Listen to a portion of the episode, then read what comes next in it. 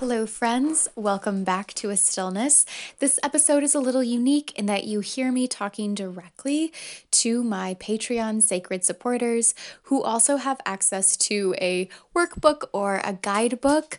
However, I still wanted to include this episode so that y'all could listen through some of what I offer and to also give a little introduction here. I know that a handful of you listening are new. Welcome. It is a joy to meet you. You are such a delight, and I'm so glad you're here. My name is Abby. I am a trauma informed yoga instructor and embodiment coach. And I am also currently, like a full time college student, um, creating this kind of really mindfulness centered content that is often coinciding in real time with what I'm personally learning or relearning and putting into practice. So that's what this episode is. If you want access to the guidebook that I refer to at the beginning of this episode, that is available on Patreon. You can join Patreon at patreon.com slash Abigail Jewell. That's my name. A B I G A I L J E W E L L for $5 a month. That's the price I chose when I set up Patreon, and that's the price it's going to stay I have not raised it with inflation. It's really important to me that it be really accessible. So if $5 a month is something that you are willing to donate towards this work, know that you will get a couple extra perks like those kinds of workbooks, as well as archives of podcast episodes, old podcast episodes, and audio guided meditations, all those kinds of goodies. No pressure, but just in case you're confused at the beginning of this episode, that is the content I'm referring to.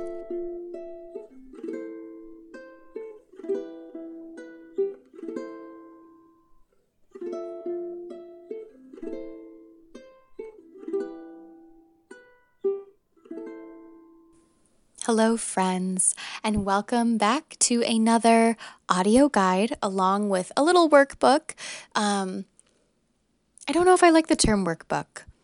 I already think life is hard enough, right? Like the last thing we need is a workbook. But I don't have a better word right now, so that's what we're going to go with. This theme, this practice that I'm personally exploring right now is retreat kind of a look at the word retreat uh, because I find a really interesting duality in that concept, which we'll get into in a moment. However, if you're just seeing the audio guide, please do note that I will be running through some journal pages. There we go, journal pages, um, or a little workbook.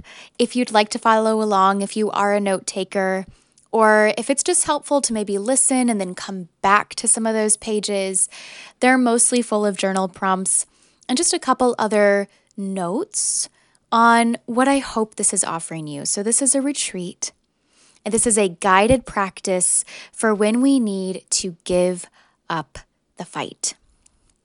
So, retreat means several different things, which is fascinating the first page and the first definition that we're looking at is retreat in the sense of like to pull back from danger, to retreat from an enemy.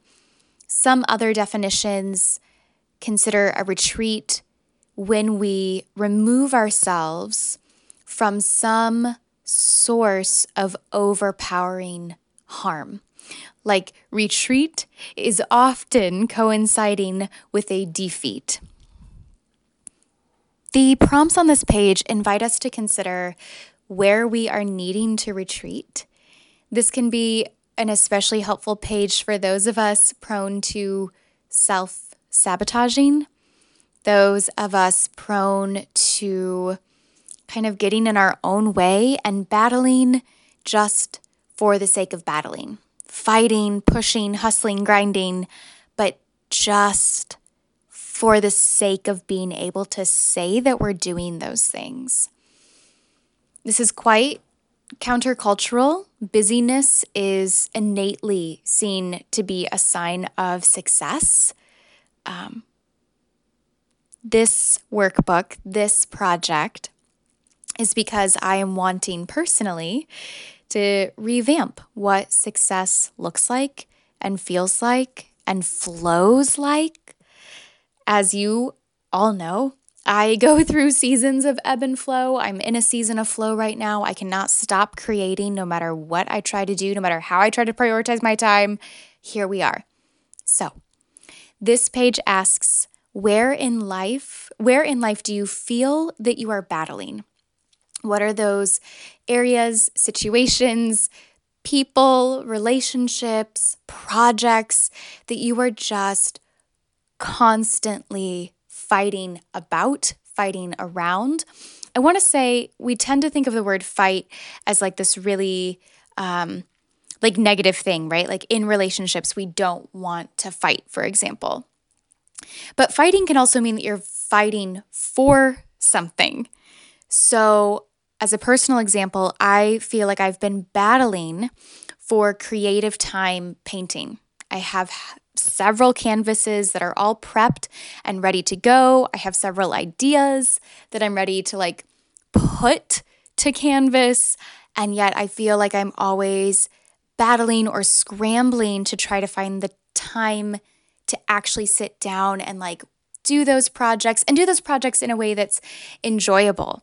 Um, these are projects like for my home. They aren't paintings I intend to sell. They are really, first and foremost, just for me, my pleasure, my artistic experience. And yet, I feel like I have had to fight to like get the project started, much less get the projects completed. So fighting does not inherently mean a negative thing like like butting heads with something, but also can just be this sense of like, man, I'm really having to advocate way more than I feel like I should be having to advocate for this thing. Some other prompts kind of fall into that same category, like where you're fighting and the fight itself is maybe not necessarily a bad thing, but it's just requiring that like advocacy energy from you. Where are you fighting for respect? Where are you fighting for dignity? Um, other ways those questions could be phrased are with whom do you have to fight for respect? With whom do you have to fight for dignity or decency? And then another question, and this is my personal favorite this year, as my year has been focused a lot on functionality and reminding myself that I deserve to function and learning a lot about neurodivergent behavior. But that is another question here. Where are you fighting for functionality? What are the spaces in your life, the places in your life, maybe even the people in your life that you feel like you have to like gear up for battle for just to function in those spaces, places, or relationships. The next page of prompts focuses more on the other definition of retreat. So, that definition is a source or place of quiet, meditation, and possibly solitude. And this is that duality within the word retreat that's just really been fascinating me recently. Retreat is both to pull back from like this battling, fighting setting, and retreat as a noun, as not a verb, means like a place that offers you that refuge, a place that offers a bit of sanctuary. So, a great question great questions to ask yourself here involve where in life do you feel overwhelmed? Where are you needing some refuge? Where do you go for recovery? And just as important, where or who or what or all of the above do you leave feeling refreshed? Where are those places that already naturally or intuitively function like a retreat? Where do you function well or easily? Again, what are those spaces, places, people where you're able to function and it's not a battle?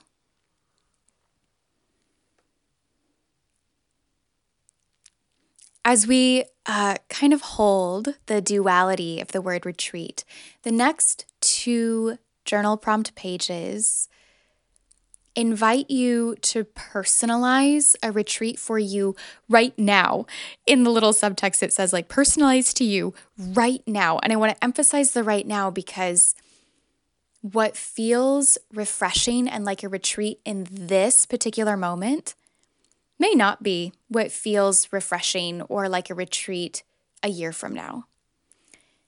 And you might also be in a season of life where you're like, I don't know, I'm not feeling really overwhelmed. I'm actually feeling pretty great. Thanks for noticing. like, and that's okay too. I personally have been really battling kind of against the script, the social script, the cultural script, the hustle and grind script, um, the expectations that I feed myself, the expectations that I absorb from others. That's where I'm at. Hence, this reframing has been really needed for me. Um, but I also am fully aware that what feels like that solitude, like that quiet, that place where my life becomes a meditation, that is going to change. Like, not only, you know, year to year, but often like month to month, season to season. So feel free to really personalize this to you in this moment, knowing that things can change. A retreat is not rigid. Like there's some structure, there's some intention, but it's only to uphold like your well-being. It's only to uphold your practice of pulling back. And so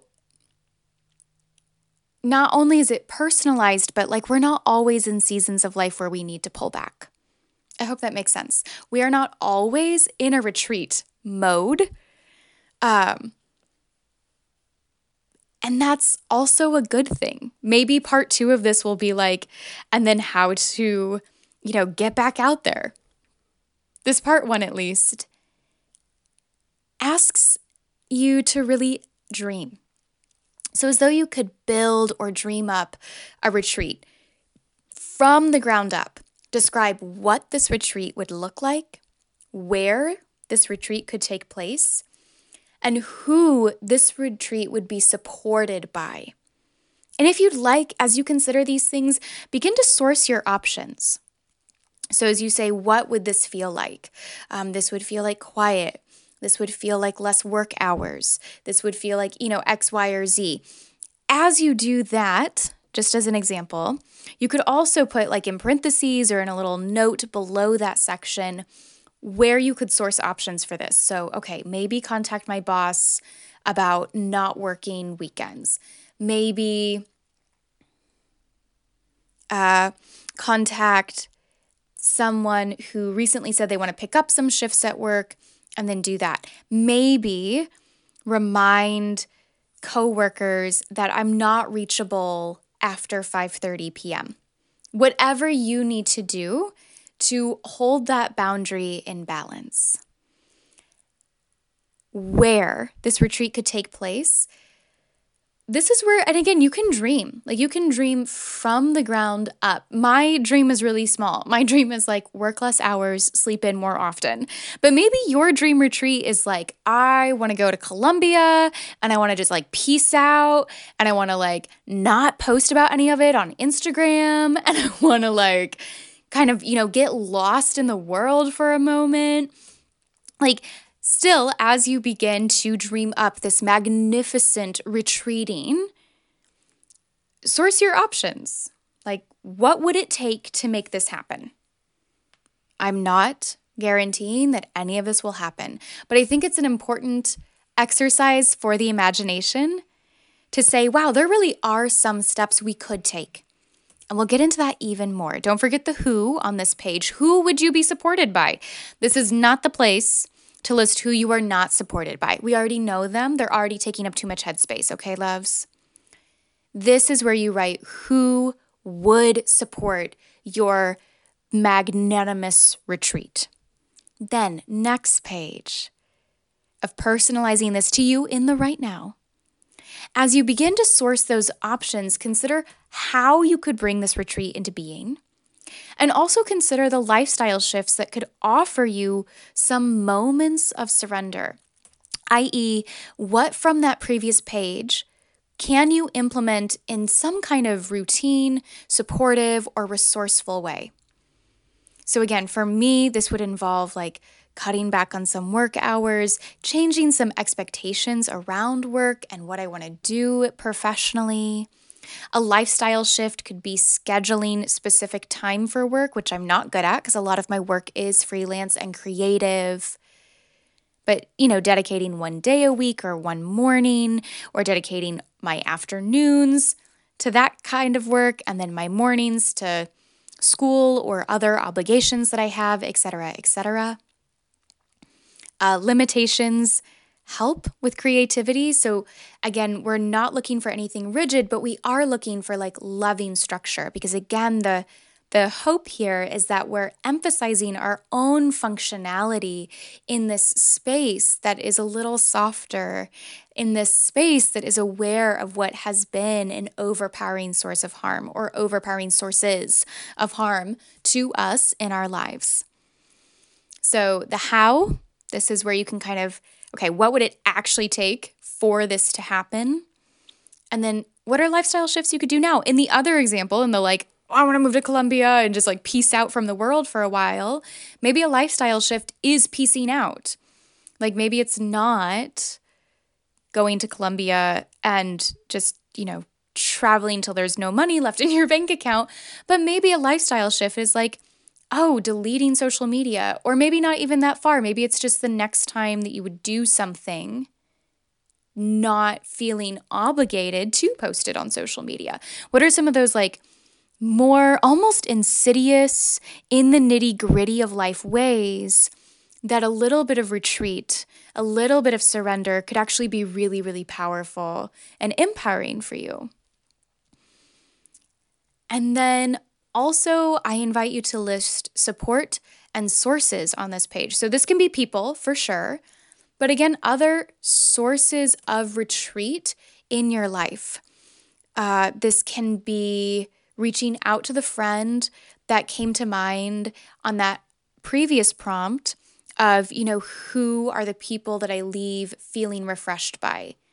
Maybe in your support and sources section, you make a note of that friend or of that person in your life.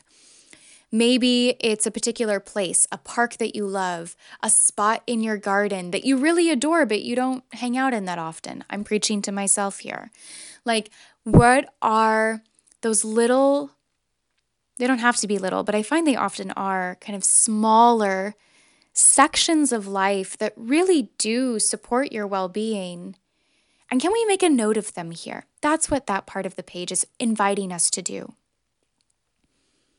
The last page lists three yogic virtues or practices that I find kind of overlap in the study of retreat and these can be any practice. These are listed so that you can incorporate them more, maybe into those lifestyle shifts, into those practices, but also so that you can make note if one of these particularly speaks to you or is of interest to you. So these are all yamas. Um, I guess, except for the last one, I lied, which is a niyama. But these practices are considered vital for those practicing yoga in all areas of life. Really, those practicing yoga, um, but especially yoga as a lifestyle, if you will. And the very first one is probably the most well known one, which is ahimsa, which is nonviolence. It's important, though, to understand that nonviolence isn't just the practice for why many yogis don't eat meat, for example, nonviolence towards animals. But nonviolence is actually first and foremost a practice of nonviolence towards self, with the idea being that we cannot actually, with an awareness, avoid violence towards others if we are constantly violent towards our own being. So, kind of, and this coincides with like the Christian ideal that, you know, sin isn't only the action, that it happens in the heart first. This is sort of that same idea, like how we are internally is going to show up externally.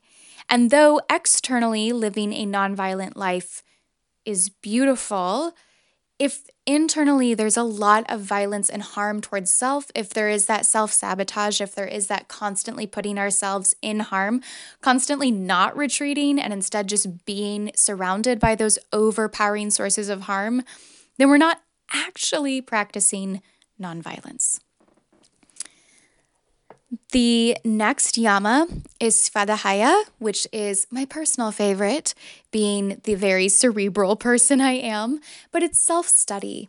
It's also sometimes described as the study of one's divinity. So, not just getting to know yourself or quote unquote getting to know like your ego, but really getting to know the elements of you that align with holiness, with a righteousness, with a perfection, with an innate, inarguable goodness.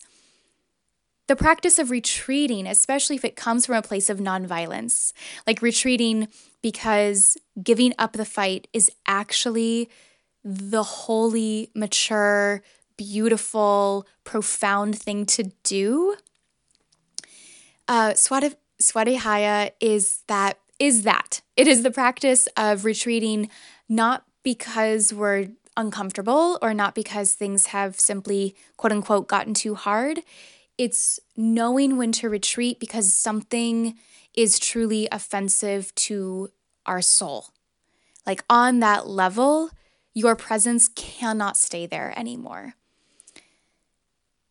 Which is scary but also so empowering to know those boundaries and limits of ourselves and in ourselves and making those gentle lifestyle changes and maybe even plans for a larger retreat so that we can like regulate, come back to equilibrium, exist in a way that is true to who we are.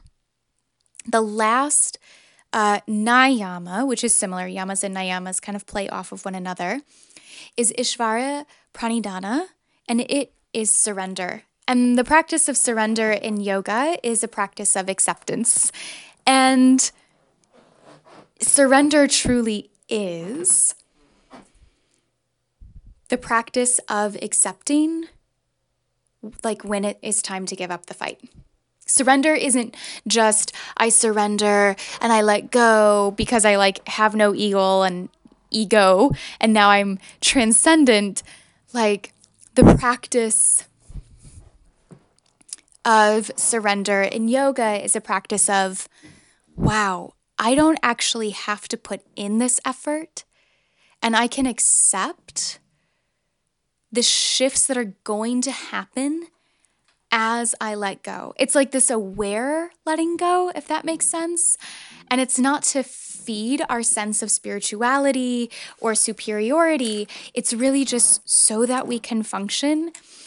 It's like this beautiful blend of honoring that holiness in us, that divinity within us, and yet also existing as like fully human, humans who get overwhelmed and tired and burnt out and sometimes need a break, need to retreat, need a bit of solitude and quiet. So, those are three really kind of beautiful points to start with if this practice has interested you, or if as you've journaled more and more things have come to mind, maybe about where things are out of balance, where the practice of retreat would be one that is more true to you, more honoring of your soul, your values, your needs. I've also listed in the description of this guide a couple books I recommend as well. One of the books is literally called Burnout by the Nagoski sisters. There's also the book Wintering by Katherine May, and a couple others. Feel free in the comments to add your own or other resources that you think people also needing a season of retreat in life may find helpful. As always, I love you all and I'm grateful for your support now and always. Blessings.